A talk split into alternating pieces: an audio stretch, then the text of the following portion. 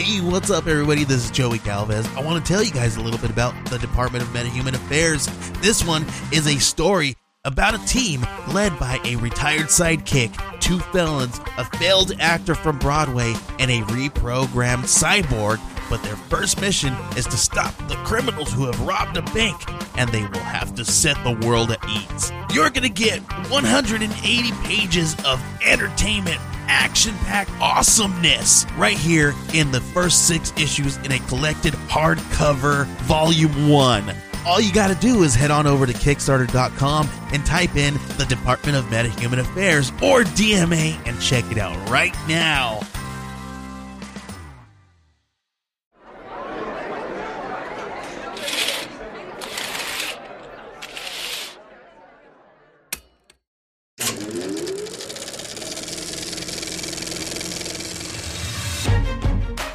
What's up, and welcome to another exciting edition of Bearded B-Roll. I'm Kyle.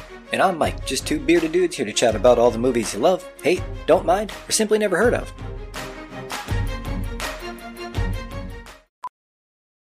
Let's get down to business. Really, every time I hear that, I think of the Eminem To song. defeat the Hun. Nope. Always Mulan. I don't know what's wrong with you.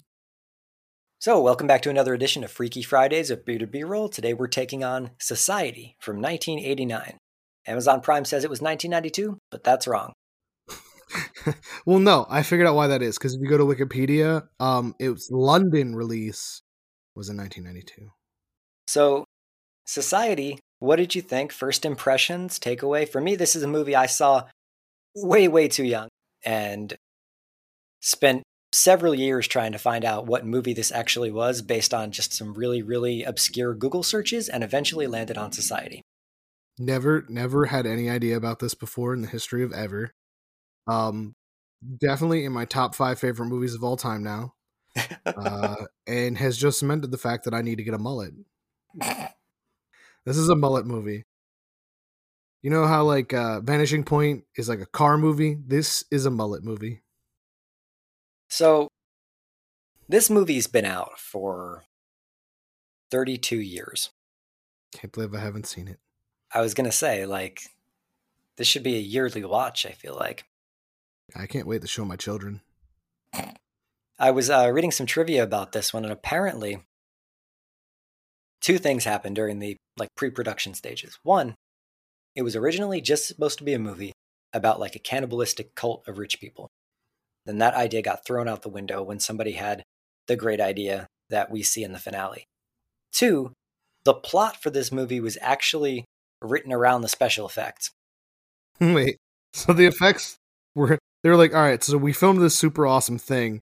Uh now we need to write a movie to explain why. Well, yeah, it was more like I want this really cool thing to happen. What plot wise can we do to get to this point? And that was how the plot was like derived. Originally, the movie was actually supposed to be told all in flashback. Um, it was supposed to, because you know how he gets home in the very beginning and it's like all dark and everything? That was supposed to actually be the scene where he arrives back home and it's dark at the end, like before the big finale scene. And then the rest of the story would be told in like retrospect, where at which point it would come back to the finale scene itself. But for some reason, they didn't go with that idea and they decided to just have him come home in the dark under different circumstances as maybe sort of a foreshadowing for later events. Hmm. I think I might have liked the flashback thing a little better, but at the same time, it might have revealed too much. No, I like the idea that he's just like kind of losing his mind. Yeah, because like part of the mo- fun of the movie is you don't know if he's just like a nutso paranoid guy. No, they do that poorly. You definitely know what's actually happening, but it's a good effort. Well, what about like when he bites into the apple and sees worms? Like that, nobody did that to him. He saw Okay. that. That's true. That's true. But for the most part, this pretty much accurately depicts him not being crazy. I don't know. I feel like I was more on his side than not when it came to that. I was also reading that the um, shower scene with the sister in the beginning, where she has like back boobs, was um, was uh, filmed after the whole movie had been filmed because they decided they needed something a little bit more jarring at an earlier point in the film, like special effects wise. Man, guys, this is really good. This is a really good movie so far. Everything's great. We need an incest scene though. We need more incest scenes. Let's talk about the plot. That is the plot. That is the plot. so, this movie is basically like a movie version of a soap opera. Um, the only difference is it's got a whole bunch of weird, what the closed caption describes as squelching noises, and a whole bunch of really awesome body effects. No, the Foley noises were not. I they were not accurate. They were weird to me. They they threw me off sometimes.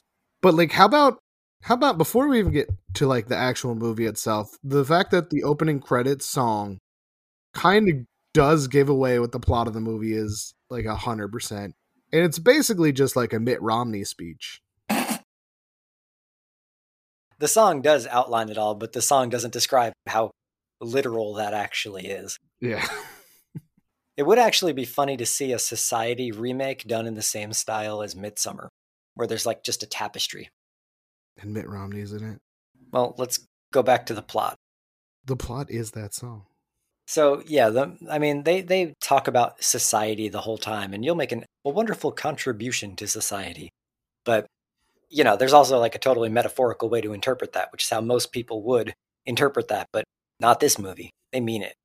What's weird is because they say that to him, but they also say it to the Ted guy, but they mean it differently when they refer to both of them. But they don't mean society like. No, they mean their special society. Yeah, so I mean that's like there's a there's like three different interpretations of like a contribution to society in this film. There's like the standard one of like contributing to human civilized society, or contributing to the cause. society. Yeah the weird like cabal of alien scum for lack of a better They're not term. aliens. I know i'm just quoting what billy says. They're not aliens. I'm just quoting what everybody said when he said it. His name was billy right? Yeah bill. Only like one person called him billy. He was bill. The whole time i'm watching this i always because sometimes like you know if i look away from the screen and hear it i swear michael j. Fox is talking Billy or Bill has a lot in common with Michael J. Fox. And I feel like if this movie had a larger budget, that would have been their ideal star for this movie. Maybe. I mean, the hair. It's just he's like Michael J. Fox, and Michael J. Fox was like ripped, um, the same height, and had like a thinner jaw. So yeah, we had the opening credits. They play the Society song, and just the whole time you're watching the credits, there are like darkened moving mounds of flesh lumps all around the back of the screen. Which, out of context, is very strange, right? You didn't know exactly what the movie was about. So, what was your interpretation of that opening credit scene? I did not really think about it. I thought there was just an orgy happening. Okay. I mean, the, the image is darker and it's like close up enough that you can't really tell what's happening. So, the movie sort of opens with Bill and Milo playing basketball in the in the yard, right, or in the driveway. And then all of a sudden, a van pulls up in the driveway, and they don't show anybody get out of the van. We understand later that it's David Blanchard's van, who I guess is the sister's. They actually show the van pull up because I was just like, no, no, they're just I, like Blanchard's here, and I was like, nobody's here. Nobody that was the came. thing. The van was just there. No, I've seen it before, and I specifically watched this time. I was like, when did the van actually get there? Because it wasn't there in the first shot, and the van pulls up and then all of a sudden they say Blanchard's here. Blanchard's gone. Blanchard's not in the van, nor do they show Blanchard actually walk to the house. So at some point he apparated from van to closet. So you know how that happened? How did that happen? Continuity error. and then it's like, we gotta go get him. Yeah, Art, can you kick him out? You know I can't see him. Come on, what are brothers for? Then there's the whole like David Blanchard hiding in the sister's closet while the sister's changing into her panties and some kind of weird corset, I guess. He it's pops out. Dress. Oh, whatever. She put on a dress for her coming out party. Right, right, right. For her cotillion. I'm coming out. Yeah, who sang that? George Strait. Diana Ross? Yeah. So Blanchard pops out of the closet, scares the crap out of the sister, says he needs to talk to her. Uh, Bill basically throws him out of the house. And then the sister wants help zipping her dress up, which is the first time we see something like what the fuck in this movie. Because when he's zipping the dress up, her back above the zipper is pulsing. Yeah. But also, she was wandering around the house with just her dress like undid. that threw me off more than the like. I get that they needed to like get to the pulsing thing, but it was just like that's weird. Well, she was stressed because David Blanchard scared her. I don't know. It was the whole movie's got like a lot of weird shit going on in it. And I think after this scene is when he goes out to the car to get to the school debate. I don't really know what their schedule is, but I feel like they're like never in class the entire movie. I also think it's funny because it's not that he's going to a school debate; it's he's going to the basketball game, and then there's a school debate, and I was like, "Wait, by basketball do they mean debates?" then there's a cheerleader, and like. At one point, he says, "We won the game," but like we never once see him playing in a game the entire No. movie.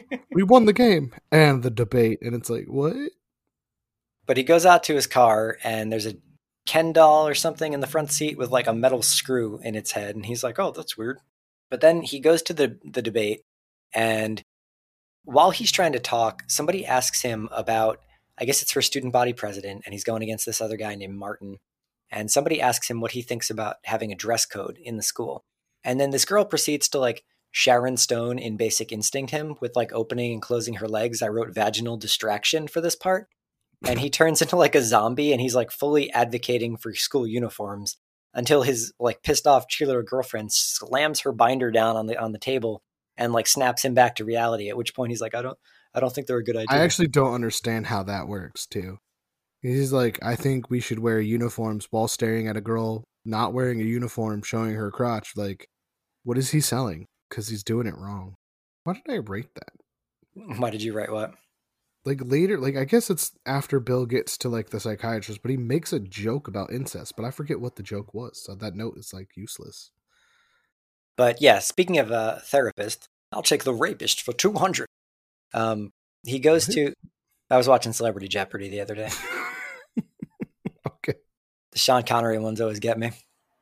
Like, is this a parody or are these things that celebrities really said? Oh, no, it's a Saturday Night Live skit. Oh. anyway. Oh, also, I immediately thought Billy Bill was adopted too. But then he goes to the therapist and uh, well, because it opens up with him in the therapist. Sorry, we actually skipped that. You brought up the apple worms, but that was it. Right, before the whole credit scene, even, right? We get the scene of him in the therapist's office, and he says something along the lines of, like, I'm afraid if I scratch the surface, I'll find something horrible underneath or something terrible underneath. And then he, like, bites into an apple, looks down, and the whole apple's coated in, like, worms and shit. Yeah. And that sort of is recreated here because he goes back to his therapist again after the debate when he's like, We won the debate, won the game. This I feel like they just didn't have the budget to film a basketball game or something. I feel like the whole budget got blown. Did you notice the guy who did the special effects? His name was like Screaming Mad George.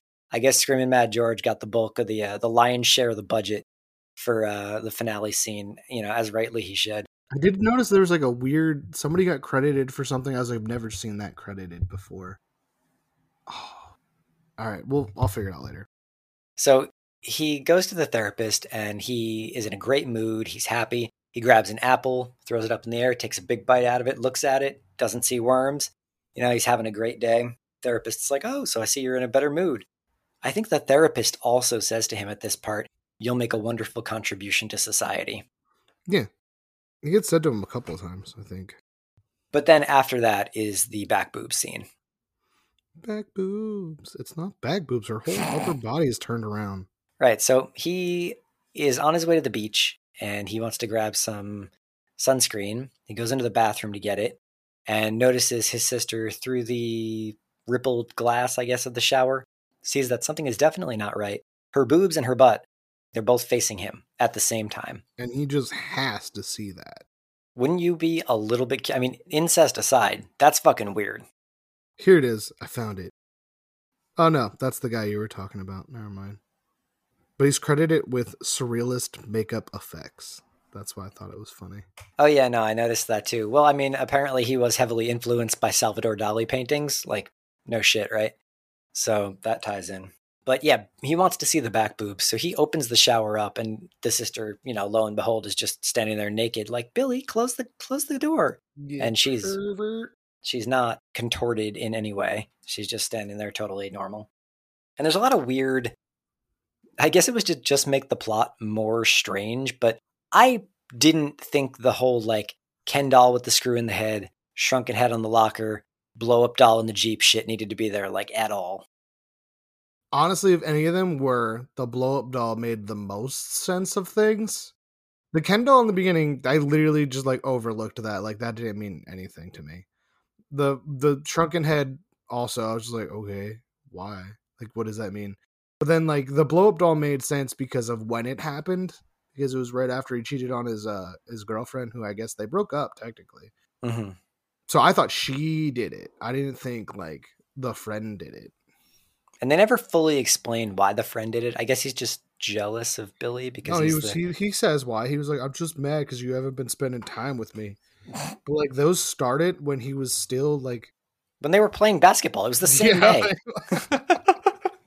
It was like, oh, we were playing basketball, then we had a basketball game, then you hung out with your girlfriend.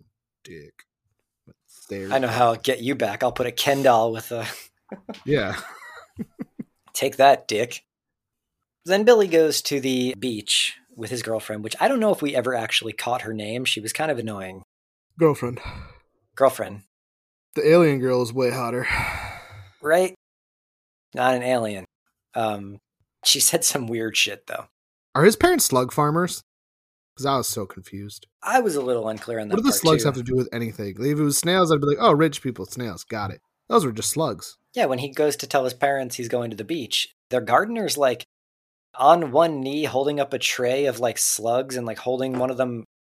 He's holding one of them out with like chopsticks or something. Oh, Billy's gonna love that one. Look at the stripe pattern on it. The stripe patterns. Yeah, they said something like, We've got an excellent crop this year, and it's like a crop of slugs. At first, you think they're looking at the plants, but no, they're not. They're. So confused. that was definitely there just to fuck with you. But then we have the beach scene where he's at the beach with his girlfriend, and she's nagging the fuck out of him, telling him she really wants to be invited to Ted Ferguson's big weekend party. Billy has no interest in going to this whatsoever. Is that when the two little kids go by playing like alien monster games? Yeah, and then they steal the sunblock and just start shooting it all over them. Yeah, and she's like, My hair! Even though I'd be more concerned about the mouthful of My sunscreen she just took. Yeah, there's like a lot of continuity errors with the sunscreen in this part that I noticed because like he gets shot in the face by the little kids. Then he goes over to talk to the hot girl. He doesn't have anything on his face. So then she shoots him in the face, and then he turns around, and then where it is on his face is different than it was from when she shot him in the face with it. And I'm like, they're just what? Why? Like, how many times did they shoot this? and then he still has some on his nose when he goes over to talk to Ted. But he goes over to like because he he has the little interaction with the hot girl. I guess her name was Clarissa, so we can call her Clarissa. But then he goes over to like ask for Ted's permission to come to Ted's party, but it's like such an awkward interaction because he's like, "Hey Ted, anything going on this weekend?" And Ted's like, "Nope, not that I can think of." He's like, have you heard of anything happening? Yeah, yeah. but this is one of those parts that I really got confused by because why is Ted special? Like, like based off like because you said to like look into like socioeconomical status and like social status and stuff, and you would think that Billy would be higher up because he's both rich and and a jock. Well, no, because everybody else there, all the all the members of society know that Billy's not one of them. I know, but at this point, it's confusing because Yeah, we don't know about the society situation yet. No, so we You don't. would think in and it's not everybody in the high school; it's an elite group of them. You would still think that Bill would hold a higher social status outside of their little clique themselves, but like in general. And he's like, like a dork. Yeah, it's kind of strange actually, because like not a bad. He's also like dude. five five and a basketball player. So Yeah, Muggsy Bogues was like five three. You don't have to be tall to be a good basketball player. Just saying. Ted's like like way taller still. But yeah, I mean, uh, that's just it, it was kind of like the whole Daniel Larusso versus like Billy Zabka dynamic. But the difference there was that the Billy Zabka character was rich and Daniel Larusso was poor. So like you could explain it that way. This one, there's not really a logical explanation for it, but it makes sense later when we find out that he's not actually one of them. Yeah. Because like the people in general, like aside from actually that makes sense. Aside from the society people, the other people in the school do think he's cool. Like kids laugh at his jokes at the debate. He's doing well at the debate because he's liked. But the society people don't treat him that same way. They treat him with like kind of disdain and shit. And it's because they know he's like beneath them. I guess. I don't know. I just feel like that's weird still. Like even like you would think that they would use him as a tool. But then Blanchard shows up on the beach and wants to go. That was a thing that happened in this movie. Everybody wanted to like grab someone and bring them like five feet to the left to have a conversation or something. Like you couldn't just talk to him on his towel. And he's like, no, we need to go talk by the pier. And then later, Martin's like, I need to talk to you, but not here. Meet me at this freeway underpass or whatever it was. Like they just have to like find like secret locations. Is that Blanchard's first name? Because I only called him Blanchard because that's how they referred to him the whole movie. No, it's David Blanchard. They, they said it. Who's Martin? Martin is the nerdy kid that he was going against in the debate. Okay. Why did you write to me on Discord? We're like talking right now. Because I thought it was cute. so David plays this tape for him and reveals to Billy that he has put a listening device somewhere on his parents. And they actually juxtapose these scenes of Billy's parents and sister finding a hidden recording device in one of her earrings accidentally, I guess, because she couldn't clasp it. And Blanchard playing this like audio recording for Billy of like all the weird shit his parents said. They were like getting in the car and they're like, oh, don't forget to buckle up. And then they talked about how first it's dinner, then copulation, and then you can do it with whoever you want, male or female. And uh, then basically it boils down to her what sounds like her fucking Ted. Is that uh, there's also weirder noises in there than fucking, and then there's also like more than two people's worth of moans. Oh, and then there's somebody screaming in a very not I'm having fun way toward the end. Definitely sounded more like a weird, creepy orgy to me in the tape. But also, speaking of that now, since we're there, the parents up to this point kept mentioning that the judge, whatever, is going to be there over and over and how the daughter should be excited about that. I, I was really under impression that they were kind of like marrying her off or something. I don't know if it even matters now at this point because they still kind of did it with Ted, but yeah, it was like it's like old timey society laws. There, there's definitely a hierarchy here that's like well established. It's a very not new money kind of thing. But yeah, they they do keep mentioning the judge, but we don't know what he's why he's important. He's a judge, but they all seem to have like lucrative, like powerful positions. Otherwise, they wouldn't be able to afford all this shit. So, what makes him so special? So, David Blanchard reveals all this shit to him, and he's like, wow, this is really horrible. But then David Blanchard has an accident. Immediately. Like right after this. His van is flipped over in the road, his shit's strewn everywhere. Well, no, that's not what it is. He takes the tape to his psychiatrist, plays the tape. Oh, the psychiatrist right. is like, "That's not what this says," because they've altered it now. Uh, again, well, no, he to... leaves the he leaves the tape with the psychiatrist overnight. Yeah, and presumably the family had time to re-record all that shit without the sex stuff to reinforce the fact that Billy is insane. Yeah and then while he's there, he's like, "Meet me right now, Blanchard," and then that's when the accident happens. We're putting accident in like air quotes. Air quotes. But then he goes back to tell his family about it. He's like, "Hey, something terrible's happened," because he knows his sister used to date this guy, and they're just like ignoring him. Like, "Hey, we got you an invitation to Ted's party. Isn't that great?" But guys, I'm trying to tell you about something sad. They're like, "Oh, we know all about the accident. Very sad." And then she, his sister's just like, "I'm going to miss him." In like the most deadpan I don't give a fuck thing. It was it was not cool. Apparently, the death of like a, a poor person, because at this point, you know, you still don't know. It's just rich versus poor. His van didn't look very expensive. No, and uh, death of a rich person is less important than this socialite party that's coming up. Fair, but Ted's party, I love the whole part with Clarissa because there's some some good lines spoken there. But he goes to Ted's party. His girlfriend's pissed at him at this point, right? She didn't even show up because she was mad about the whole beach thing. Well, I feel like he didn't because he didn't get invited at the beach. He got it on his own. Oh, he must have never. Him and his girlfriend her. had already fought. Yeah, they're not. They were already on not speaking terms. Mm-hmm. That makes sense. Then while he's at the party, Milo shows up to talk to him about something. I don't remember what, but he was already in the midst of being like flirted with by Clarissa, who has a really crazy fucking bedroom, by the way. Did you see the elephant tusks? No. No, I didn't really look at what was going on inside of her bedroom. There's other things happening. You mean like boobs? Yeah. Back boobs. But he no, more like side boobs. The ar- the extra arm coming over the top because he has sex with Clarissa, and Clarissa is in fact one of these beings or something. We see weird shit because she has she's on top of him, and she's got her right arm over his shoulder, and then all of a sudden another right arm of hers, presumably, comes in from the side, and he's like, "Wait a minute, what's going on?" He kind of pushes her off of him and falls down to the floor, and then he's looking at her, and her body's contorted in a very like impossible way. It's like kind of clearly two different people laying next to each other on a bed in different positions, but it's still creepy enough. Then there's a great scene after that where she offers him tea. Do you remember this? Yeah. So Clarissa offers Billy some tea, and she says, What do you take in this? Cream, sugar, or do you want me to pee in it? Yeah, that was weird. What would she have done if he said, I feel like she would have just peed in it if he said yes. Yeah, baby, let me see it.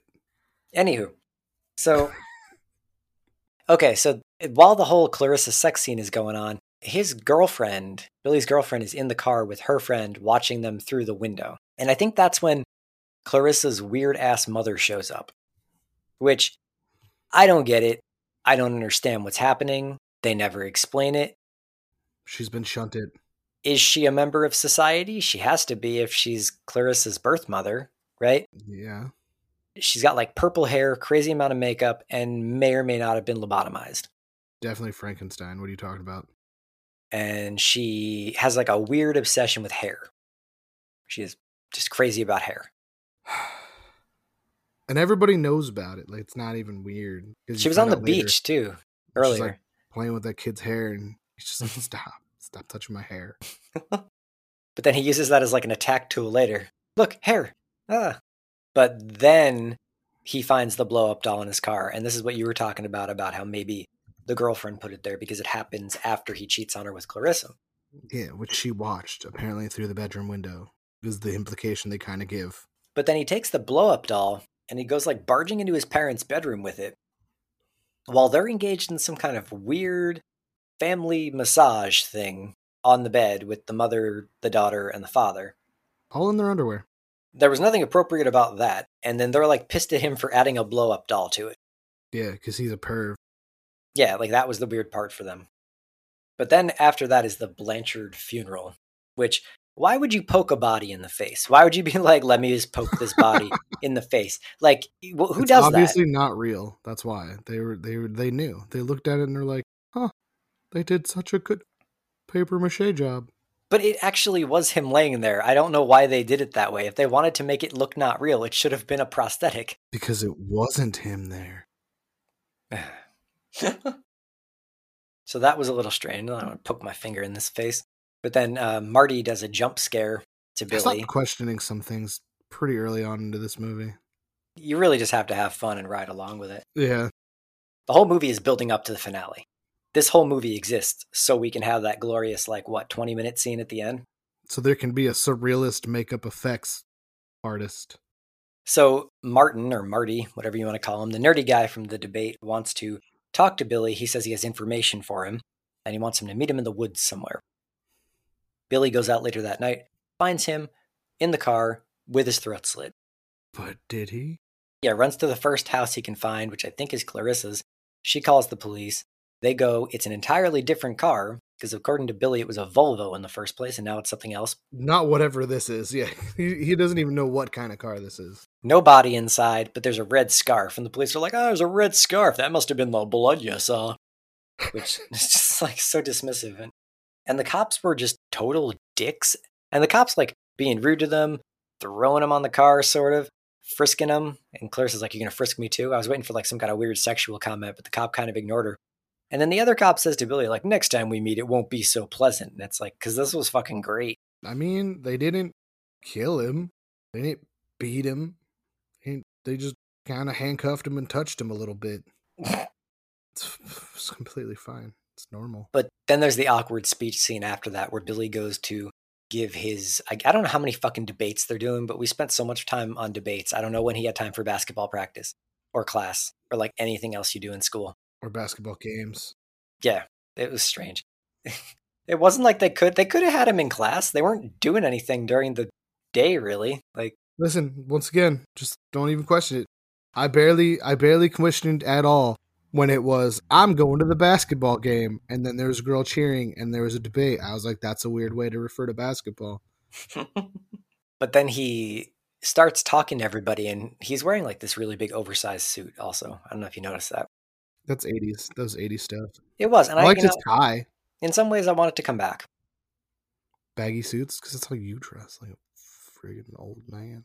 No, I wear like, I don't want to say tight, but I wear slim fitting suits. No, you don't. Every time you send me a picture of you wearing a button up, it's like a baggy, like short sleeve. Yeah, a button up is not a suit.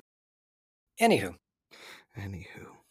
He gives the speech and he's like, Hey, everybody, where's Martin Petrie? Doesn't anybody think it's a little weird that he's not here? Never been late, never been sick? It's because he's dead. And then, of course, like five seconds later, I Martin saw walks his out. throat slit. Yep. Yeah, and he comes in rubbing his neck, though. Like, oh, sorry, had a little bit of car trouble. I had a little bit of my throat being slit. It's all right. I don't understand why they spent so much time fucking with Billy in the first place. You know what I mean? They could have just like let him live a totally normal life, had him come home one day and been like, "Surprise, bitch!" But no, they like gave him reasons to today. They they could have like made it very easy. They could have had a comment about fear tasting better or something, but they don't even like remotely try to explain it.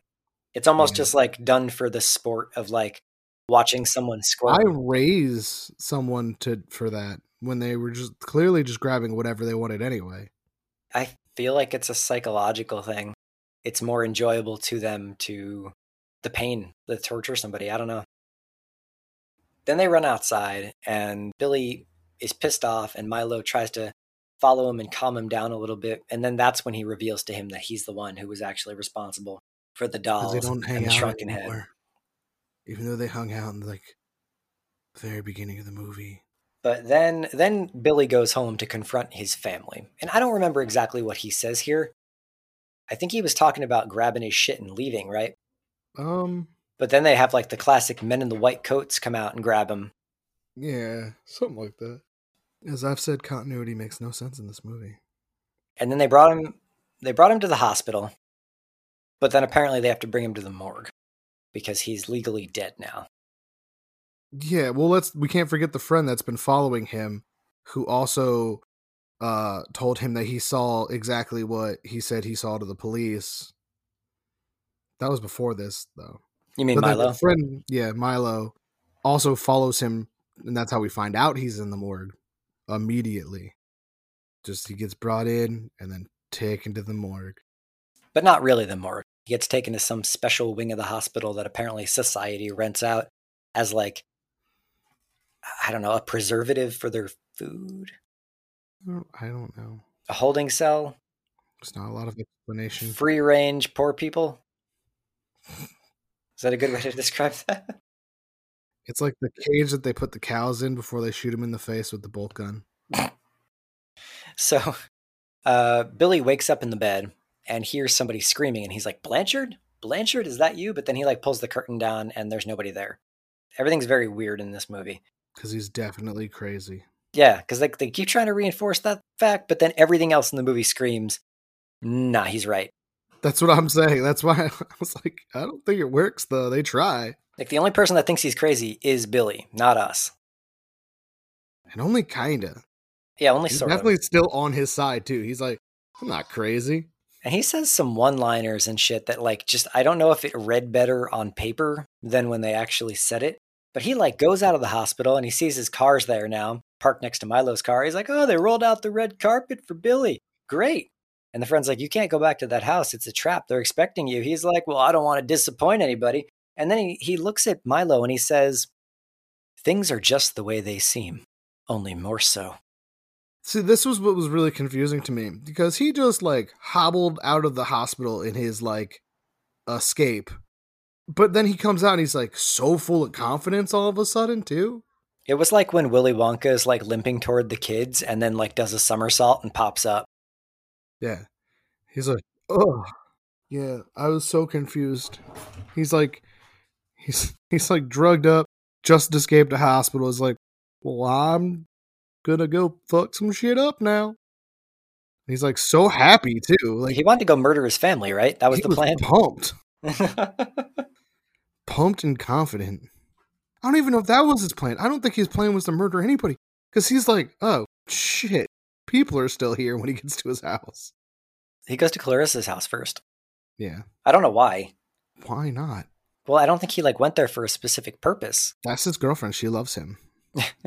But she tries to talk him out of it. She's like, "You can't go to the house. They're going to do something very bad to you." Like she's actually trying to help him. She's not. She's not telling him what, but she does care about him. It's like um, it's like in the movie Babe when the little girl fell in love with the pig. Do you mean Charlotte's Web? Yeah, is that the one? When she was all like, "Don't eat my pig." Wilbur? Yeah. Yeah, that's what it is. Same thing. So, just ignoring her advice, he decides to go back to the house anyway. And when he gets there, it is very dark. He seems to be alone. It's very reminiscent of the initial shot of the movie of him coming home late in the dark. Um, and he goes to the kitchen and drinks like five gallons of water Well, he was just like in a medically induced coma. for like 20 minutes. I know. Time makes no sense. Everything is like breakneck speed, but it's all implied that it's taking longer somehow. Even if just waking up from an anesthetic, it shouldn't have been like 20 minutes. But he's just like, nah, I'm good to go. Because like his friend is still outside waiting for him. Like he didn't leave or anything. He didn't skip a beat. And there's nobody guarding the room. I it, it was very strange. Then he hears laughter. And then that's when he goes into the living room. The lights turn on, and there's like a big surprise party for him that he doesn't want to be a part of. And they put one of those harnesses around his neck that you would use to either control a wild dog or a zombie.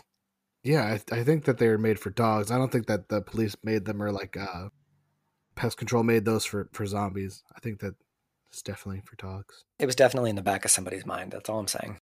I don't. I don't think that's true, but So they sort of wrestle Billy to the ground, and everybody's like dressed up pretty nice. Got their evening gowns on, suits, tuxedos. Everybody's ready to have a fucking party. It will- is a party, man.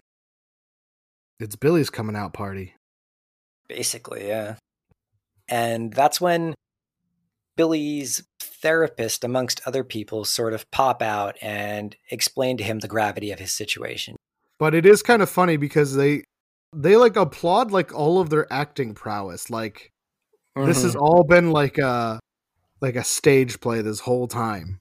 Yeah, doesn't the therapist say something to him like there's no business like show business or something? Yeah, yeah.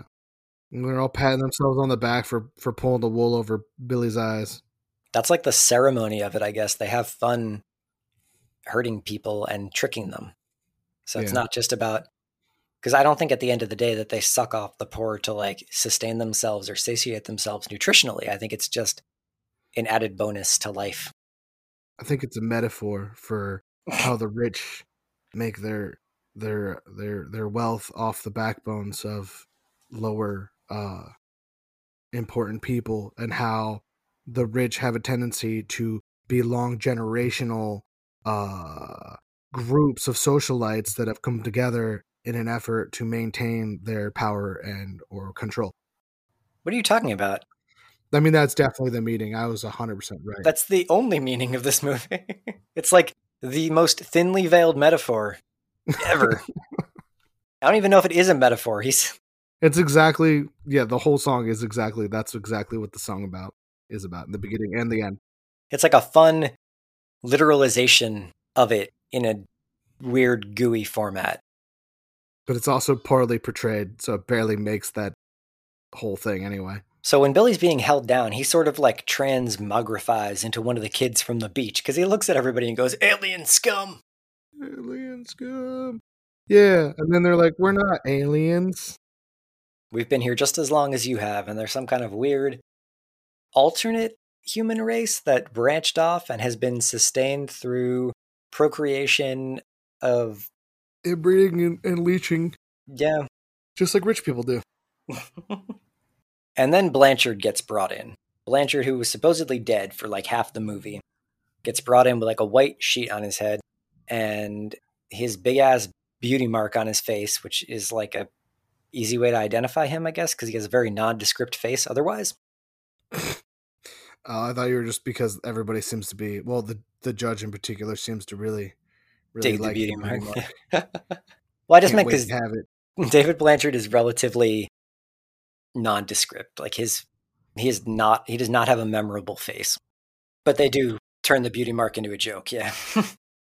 so then Ted at one point comes over and kind of stands over Billy and licks him with an incredibly long tongue and says, "I want you to pay attention to what happens to Blanchard because you're going to be next." Well, it's already like happening to Blanchard, and somehow Billy is still like, "What?" Well, Clarissa is there as well, and she's kind of hanging out near Billy because she loves Leave Billy. him alone. Yeah, I love him. We did it one time. get him a body bag. What? Stop quoting that. It's so weird. It's all in the reflexes. I love you. So Blanchard is the sacrificial lamb here. Here he is here to show us what these people do to the poor, and for Billy to witness it himself firsthand. Dinner time slash orgy. Their faces melt into his body. There are twisty, turny skin bits. People seem to meld together. Everything's covered in like KY or something. Yeah. Now, now that we're finally here, I've been waiting to get here. you're mentioning it. I know this is your favorite, the part you've been getting to. How about um the fact that the fact that the makeup guy gets a whole whole extra special plug, and that this seems to be what the movie was written about. Um, the makeup effects aren't good. The prosthetics are like falling off of them. They're not the. I mean, one of my least favorite prosthetics was actually that weird, like, giant ghastly grinner face that they gave the therapist later. Yeah, what was that? Like he just becomes the Joker. but the stretched out mouths parts, like there's parts where you're watching it and it's definitely peeling off of the people. I mean, I didn't. For this one, I don't think the special effects were necessarily top notch. Like, I think The Thing had better special effects, and that movie came seven years before this one.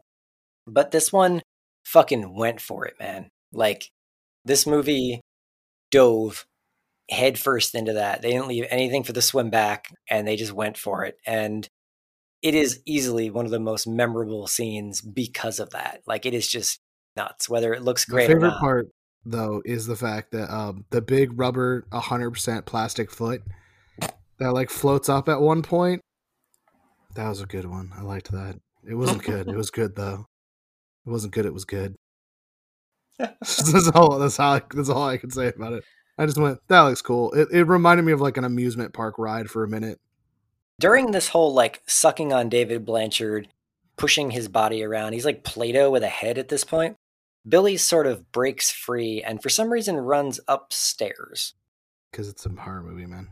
And he runs upstairs and smack dab into his parents' bedroom, I guess, which is, I don't know if it was meant to be anything other than funny. No, man, this is hundred percent serious. But the mother is laying there in the bed with like arms coming out where her legs should be, but they're not her arms because she still has her arms. They're dude arms, really buff dude arms. So they're the dad's arms. But, But the then- dad's not really buff, so whose arms are they really? Apparently, this is what they do when they have family fuck time: is they just become one with one another. I guess, sort of, because the dad's not, but uh, the dad's a butthead. So Yeah, because he calls the dad a butthead earlier, and then when he sees the dad here, the dad's face is coming out of presumably the mother's butt. and he says, "I really am a butthead now, Billy." Yeah, he makes fart noises like raspberries with his mouth. I was like, then- totally legit serious moment in this movie. then there was, I guess, claymation or stop motion animation, uh, where the mother's top half is walking around on these man arms toward Billy, who has fallen down now in disbelief, and the sister's head, also covered in KY jelly, flips out from the crotch area and says something along the lines of, "Any edible fantasies you want to indulge in now, Billy?" And then the Joker comes and knocks on the door. Now Billy was already out of the room by this point because he Oh, come he comes up to do that right before the fight. But while this is happening, downstairs is the shunting, which is a great title for a movie. The shunting, and the shunting is basically anal fisting. But is it in his butt? Because it kind of seemed like he went through the crotch. But at this point, who knows? He says we're going to get to the bottom of this. So I feel like that was a direct butt reference. okay.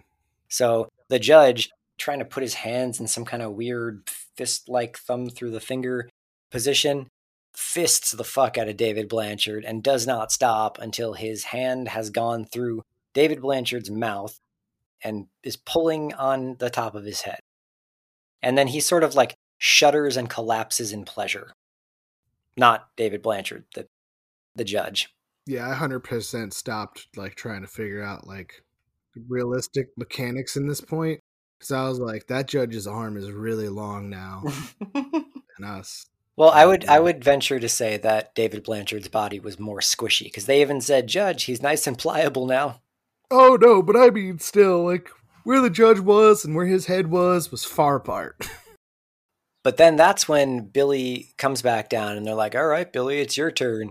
And he basically throws down the gauntlet and challenges Ted Ferguson to a mano a mano fight to the death. yeah, where's the part where the guy with the hand head and also the hand tries to flick Billy with both? That was a pretty good effect. I liked that. It hadn't it didn't make any sense, but That might have happened when he was running upstairs. Okay. Yeah. The the weird mutated people this is all over the place with that. But, you know, in more socioeconomic stuff, because when he challenges Ted Ferguson to a fight, the therapist, I think it was, goes, Oh, we have a slave revolt. Yeah. And then they give this great boxing style introduction to Ted Ferguson. They call him the master of the hunt, the champion of the shunt, Ted the Tycoon Ferguson. And they also introduce him as, being alive since before Caesar and some other time period. They reference to. The descendant of Caesar and like Genghis Khan or something. Yeah. That's what it was. And then they go, and Billy from nowhere in particular. Billy the Bastard Whitney. It's like the original Jon Snow. And then Billy gets his ass beat. Billy does get his ass beat for a while, and Clarissa's mom comes out and like body slams the fuck out of Ted Ferguson, which is the only reason Billy didn't die right there. And then Ted decides he needs to suck on Billy's essence. Yeah, he kisses him on the mouth. Yeah, he puts his mouth on his mouth, starts sucking, and then tries to fist Billy. At which point, Billy grabs Ted's arm, twists it like a piece of rubber, and everyone screams, What's happening? Does that mean that they're like at their weakest? Like, because you know, most of these movies, the bad monster thing is weakest at its feeding type bullshit. And since they turn all pliable, is that why he was able to like twist his arm around? That's when I'm gonna go because he went all laffy taffy. Yeah, well, I love when Billy calls him. He punches Billy in the face. Billy falls down, and Billy goes, Is that the best you got, Gumby? I just thought it was a great moment. But he turns Ted's hand around, and somebody yells, What's happening? And then Billy fists Ted. Fits him so good. This one, the mechanics were really weird because it looked like he just punched him in the stomach, and then his arm became like four feet long. No, it looked like he punched him in the dick, and then his arm became four feet long. Because once again, Ted is way bigger than him, and um, as far as you can tell, he's only elbow deep. So somehow his forearm grew the entire length of this man's torso to his mouth. so he pushes his hand. Oh, oh, and don't forget about the scene like right before that when he first puts it in, and Ted Ferguson's mouth is now normal, and he's like, Yeah. like a total like like Looney Tunes cartoon character moment. It was like a live action cartoon. So Billy fists him all the way up, puts his fingers out of his eyes. His eyes fall out, and then he grabs the face and yanks it inward and turns Ted's entire body inside out, which for some reason his entire anatomy was composed of like worms and centipedes. And everybody's like, oh my god, it turned him inside out. And one of my favorite lines is somebody yelling, don't touch him till he's congealed. I don't know what that means. I, I guess maybe they'll absorb him back into them or something. Maybe who who knows? It doesn't really matter anymore. But then everybody's distracted. They're all afraid of Billy. Billy punches his adoptive father in the face. Then Milo, Clarissa, and Billy drive off into the sunset. This is a very um. Who's the guy that wrote Naked Lunch? William Burroughs? Yeah, like postmodernist writing in film form, where like most of it doesn't matter. No, that's the thing. A lot of this movie makes no sense, but I don't even care. Yeah, exactly. That's, that's the thing. I love this. It was it was definitely like something along the lines of like something whatever eh, Burroughs would have written. There is like no other movie that goes this balls to the wall with like weird shit, honestly. Like, I mean, there are weird movies. You know, we have like Mulholland Drive, just things that like are confusing and meant to be confounding. But this movie does not try to be any more intelligent than it is. It's like we are going to go full bore weird shit. This movie was someone that went, all right, so we're gonna write a movie. We got this really cool idea at the scene. There's gonna be a giant orgy where people get sucked off and uh they melt. Um, so so what do we do? All right, so there's a son, yeah, and the parents are fucking the sister, yeah, because the son's adopted, yeah, and they just kept like throwing shit, and they were like, we don't really need the middle part. We just need these points to get hit, and we'll just we'll just fucking wing it in the middle. And like David Blanchard only existed so we could get a chance to see what the society people do and not have Billy die. Yeah. They're like, we need him to live at the end because he's gonna win in a, a fist fight. How about the um the fact that the girl is just like, I love him, just like immediately, like they bang one time, she's like, I love him. well, everybody else calls her out for it too. They're all like, Why? He's food. I don't know. Maybe it's because she only interacted with like society people up until that point, and he was a little bit more like, I feel like authentic. they really wanted to add like a Romeo and Juliet aspect, and then they're just like, "That you know, we're close. We did. That's enough. That's all it's needed." So, Society, no other movie like it. Best movie of the '80s, probably. And that's not true. Best movie of the '80s is Big Trouble in Little China. Five out of four beards. Definitely up there on the weirdometer and sci-fi factor, even though it doesn't really have the sci or the fi. No, it has the fi. Well, so I'm going to go ahead and give uh, Society three out of four beards because not the best plot, but totally just a realm of its own. I'm going to give it five out of four beards because I don't think the plot matters and I loved it and it was fantastic. It's a classic Romeo and Juliet meets ass fisting. uh, I love how you like have gone your entire life without seeing this movie, and now it's like, where have you been for so many years? Top five. Top five. So follow us on Twitter and Instagram at Bearded B-Roll and look for us anywhere you find podcasts. Check out our website, beardedbroll.com for info and links to merch. And remember to email us with ideas and suggestions at beardedbroll at gmail.com. And check out our Discord. Don't forget to get shunted. Don't get shunted. Don't get shunted? I don't I don't want to get shunted. Do you? I love you.